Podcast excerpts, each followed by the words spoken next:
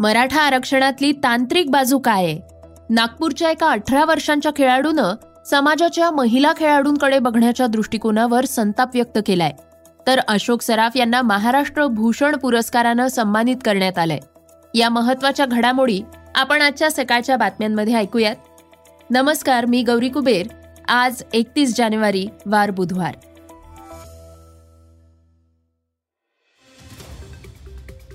आजची पहिली बातमी आहे ती मनोज जरांगेंनी दिलेल्या इशाऱ्याची. मनोज जरांगे पुन्हा एकदा मैदानात उतरण्याच्या तयारीत आहेत. दहा फेब्रुवारीपासून आमरण उपोषण करण्याचा त्यांनी इशारा दिलाय. जरांगे काय म्हणाले आहेत ऐकूयात. सगळे स्वऱ्यांच्या अध्यादेशाचं कायद्यात रूपांतर पंधरा दिवसाच्या वेळेनंतर आपण कायद्यात रूपांतर अधिवेशन त्याच वेळेस घ्यावं किंवा त्याच होत्या पंधरा दिवसाच्या वेळेसच आपण विशेष अधिवेशन बोलून त्याचं कायद्यात रूपांतर करावं. जर आपण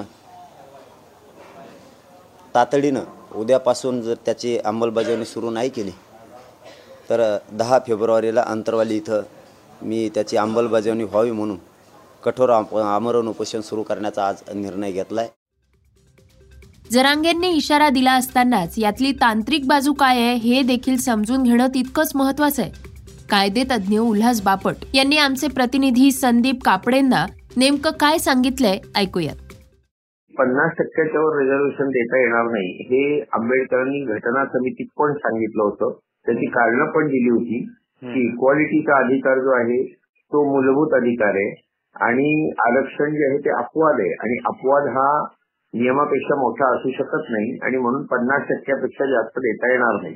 आणि हाच निर्णय इंद्रसानी केसमध्ये ब्याण्णव साली नऊ जजेसनी एक मतांनी मान्य केलाय.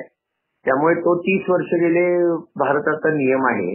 आणि आता जी महाराष्ट्राची केस झाली ती त्यात पाच जजेसनी सुप्रीम कोर्टाने सांगितलं की ट्रिपल टेस्ट जी आहे म्हणजे मागास आयोगाने मागास ठरवलं पाहिजे. मुख्यमंत्री म्हणतात जरांगे म्हणतात म्हणून मागास होणार नाही. मागास आयोगाने मागास ठरवला पाहिजे तो गट. एक त्यानंतर एम्पिरिकल डेटा उपलब्ध पाहिजे सबल महाराष्ट्राचा आणि तो कंटेम्परेनियस पाहिजे आत्ता केलेला पाहिजे. आणि तिसरी गोष्ट म्हणजे पन्नास टक्क्याच्या वर नेता येणार नाही. आता या तीन मध्ये जर का बसलं तर ते आरक्षण मिळेल.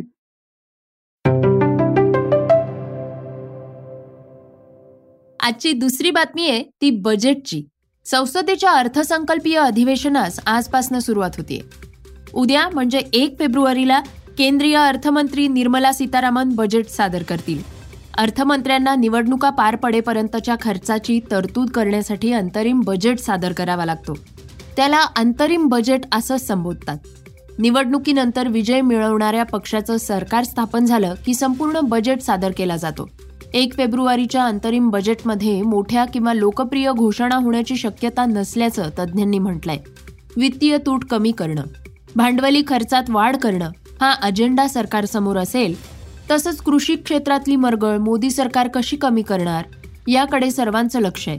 इन्फ्रास्ट्रक्चर मनरेगा ग्रामीण भागातले रस्ते पीएम किसान सन्मान निधी आणि पीएम विश्वकर्मा यांसारख्या योजनांच्या तरतुदीसाठी वाढ करण्यात येण्याची शक्यता आहे. आजची तिसरी बातमी आहे तंत्रज्ञान क्षेत्रातली. इमॅजिन करा एखाद्या गोष्टीचा मेंदूत विचार आला आणि दूर बाहेरच्या एका टेबलावर असलेला मोबाईल त्यानुसार काम सुद्धा करू लागला. येत आहे का लक्षात? बरं आपण हे आणखी थोडं सोपं करूया. समजा तुमच्या डोक्यात आलं की जेवणाची ऑर्डर द्यायची आहे पण मोबाईल दुसऱ्या खोलीत आहे. आणि तरी सुद्धा मोबाईलनं थेट स्विगी किंवा झोमॅटोवरनं फूड ऑर्डर प्लेस केली आहे. हे किती सोपं आहे नाही का? साय फाय ही स्टोरी आता रिअल लाईफमध्ये सुद्धा घडू शकते. टेस्लाचे मालक एलॉन मस्क यांची न्यूरा लिंक ही देखील एक कंपनी आहे. या कंपनीनं ऐतिहासिक पाऊल टाकलाय. त्यांनी एक ऑपरेशन करून माणसाच्या मेंदूत एका चिपचं प्रत्यारोपण केलंय. मानवी मेंदूत चिप बसवण्याची ही जगातली पहिलीच घटना आहे. या ऑपरेशनसाठी गेल्या वर्षीच अमेरिकेतल्या एफ डी एनं परवानगी दिली होती. याचा फायदा काय? यावर कंपनीनं भूमिका स्पष्ट केली आहे अर्धांग वायूनं ज्यांचे अवयव निकामी झाले आहेत अशा रुग्णांना किंवा अंध व्यक्तींना या चिपमुळे फायदा होऊ शकतो. ही चिप छोट्या कॉईन सारखी आहे. या गॅजेटचं नाव टेलिपथी असं आहे.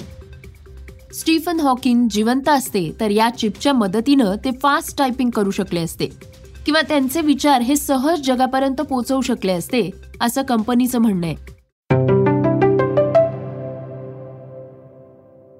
श्रोत्यांनो आजची चौथी बातमी आहे ती इंडिया आघाडीच्या पहिल्या परीक्षेची. ममता बॅनर्जी नितीश कुमार असे बडे नेते इंडिया आघाडीतनं बाहेर पडले आहेत. संकटात सापडलेल्या विरोधकांच्या या आघाडीची पहिली परीक्षा चंदीगडच्या महापौर निवडणुकीत पार पडली आहे या परीक्षेत इंडिया आघाडीवर पराभवाची नामुष्की ओढवली आहे आप आणि काँग्रेस या निवडणुकीसाठी एकत्र आले होते. त्यांच्याकडे बहुमत सुद्धा होतं. पण आप आणि काँग्रेसची आठ मतं अवैध ठरवण्यात आल्यामुळं भाजपनं बाजी मारली आहे. भाजपच्या मनोज सोनकरांना सोळा मतं मिळाली आहेत तर आपच्या कुलदीप कुमारांना बारा मतं मिळाली आहेत. भाजपनं सत्तेचा दुरुपयोग केला असा आरोप काँग्रेसनं केलाय. श्रोत्यांनो आजची पुढची बातमी आहे ती एका अशा आजाराची ज्यानं अख्ख्या जगाला पोखरलंय. तुम्ही आम्ही यावरनं रोज बोटो मोडतोय पण काही केल्या तो आजार काही नष्ट होत नाहीये. हो आम्ही बोलतोय करप्शन म्हणजेच भ्रष्टाचाराबद्दल. ट्रान्सपरन्सी इंटरनॅशनल या संस्थेचा भ्रष्टाचार निर्देशांक दोन हजार तेवीस प्रसिद्ध झालाय. जगभरात सार्वजनिक क्षेत्रात किती भ्रष्टाचार झालाय हे या रिपोर्टमधनं समोर येत आहे एकशे ऐंशी देशांच्या यादीत भारत त्र्याण्णवाव्या क्रमांकावर आहे.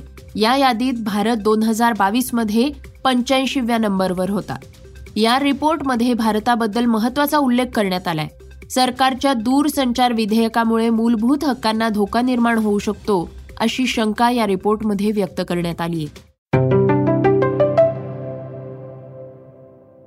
श्रोत्यांनो आजची सहावी बातमी आहे ती नागपूरच्या अठरा वर्षाच्या एका खेळाडूची. नागपूरची आंतरराष्ट्रीय चेस खेळाडू दिव्या देशमुखनं समाजाच्या महिला खेळाडूंकडे बघण्याच्या दृष्टिकोनावरनं संताप व्यक्त केलाय. प्रेक्षकांना महिला खेळाडू या खेळापेक्षा सुद्धा त्या कशा दिसत आहेत त्यांचे कपडे कसे आहेत? त्या कशा वावरतायत? किंवा त्यांचे केस कसे आहेत? या गोष्टी जास्त महत्त्वाच्या वाटतात असं तिनं म्हटलंय. महिला खेळाडूंना वाईट नजरांनी घुरणाऱ्या प्रेक्षकांना तिनं चांगलंच सुनावलंय. दिव्या नुकतीच नेदरलँड्समध्ये टाटा स्टील मार्ट्स बुद्धिबळ स्पर्धेसाठी गेली होती. तिथून परतल्यावर तिनं इन्स्टाग्रामवर पोस्ट शेअर केली. त्यात तिनं म्हटलंय की मी मुलाखत देत असताना ते माझ्या शरीराकडे स्टक लावून पाहत होते. स्पर्धेदरम्यान मला नेमक्या कोणत्या अडचणी आल्यात हे जाणून घेणारे क्वचितच होते. अठरा वर्षांच्या तरुणीच्या वाट्याला आलेल्या या अनुभवावर तुमचं काय मत आहे? हे थांबवण्यासाठी आपण काय केलं पाहिजे? हे आम्हाला कमेंटमध्ये नक्की सांगा. श्रोत्यांनो आजची सातवी बातमी आहे महाराष्ट्र भूषण पुरस्काराची. सहज सुंदर अभिनयातनं खुसखुशीत विनोदाची पेरणी करत गेली पन्नास वर्ष. प्रेक्षकांना हसवणारे ज्येष्ठ अभिनेते अशोक सराफ यांना दोन हजार तेवीस या वर्षाचा महाराष्ट्र भूषण पुरस्कार जाहीर झालाय. मुख्यमंत्री एकनाथ शिंदे यांनी ही घोषणा केली आहे. अशोक सराफ यांनी आतापर्यंत तीनशेहून अधिक मराठी आणि हिंदी चित्रपटांमध्ये अभिनय केलाय. पांडू हवालदार सिनेमातील सखाराम हवालदार आणि अशी ही बनवा बनवी. या चित्रपटातील धनंजय माने यांसह अनेक भूमिका प्रेक्षकांच्या मनात ठसल्या आहेत. पंचवीस लाख रुपये आणि मानपत्र असं या पुरस्काराचं स्वरूप आहे.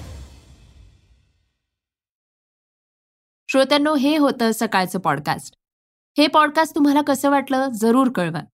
त्याला रेटिंग द्या आणि इतरांना सुद्धा रेकमेंड करा. तर आपण आता उद्या पुन्हा भेटूयात. धन्यवाद.